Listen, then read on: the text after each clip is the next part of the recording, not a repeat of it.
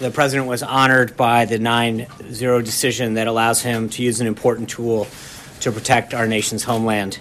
Uh, his number one responsibility as commander in chief is to keep the American people safe, and that's exactly what this executive order does. We absolutely believe in the president's power to uphold national security, but he just needs to do so in a way um, that doesn't just discriminate against people simply because of their nation of origin or because of their religion. Just a sampling of the reaction that came following the justices at the Supreme Court allowing the president's revised travel and refugee order to take effect, albeit with some restrictions in place. Jamie Dupree outlines what those restrictions are and when arguments on the details of the Trump order will ultimately be set in his updated blog in the News 1045 WOKV app. Our attention now turns to the big story of the day that will likely be developing in D.C. Florida Governor Rick Scott there, meeting with congressional leaders and providing input on the health care plan. Big day for the uh, Senate health care deal. Today was supposed to be the first procedural votes, but there are at least five Republican senators who, at least vocally, are opposing this, at least making noise about their opposition. As we bring in Dori Scheimer from our Washington Bureau, this thing isn't off the rails just yet, but ultimately it sounds as though changes may be in the works. Yeah, definitely. So, uh, as Jamie said, and I will say again, don't count out Mitch McConnell quite yet. But the reality is that they are struggling to get the support that they need to even move forward with debate on the bill. So far, at least four, uh, maybe five senators saying that they are no votes on that procedural vote uh, that they, you know, were looking at having yesterday, haven't scheduled yet for today. They need to do that to be able to move forward.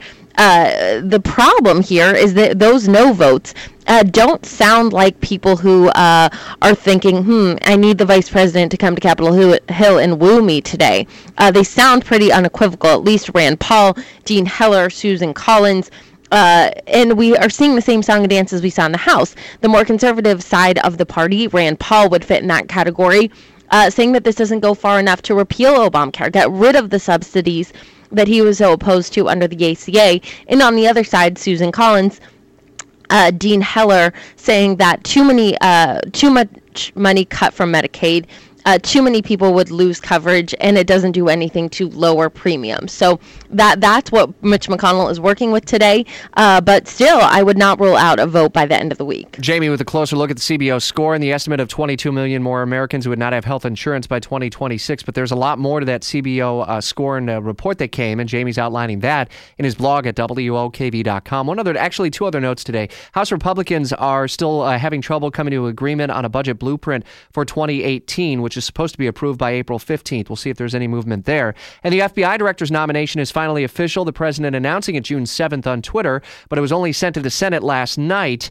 Uh, not clear whether or not there's enough time to get a vote on Chris Wray in July. It may have to wait until after Labor Day and the five week summer break, Jamie says, but we'll certainly follow all the updates just ahead. Make sure you're listening 9 till noon. We have live uh, Brian Kilmeade. Now, Herman Cain was scheduled to be off today, and he wrote us a note saying there's so many changes happening on the GOP health healthcare front in the Senate. I would much rather y'all do some live programming. And so Kilmeade and friends will be here for three hours live today only from 9 until noon.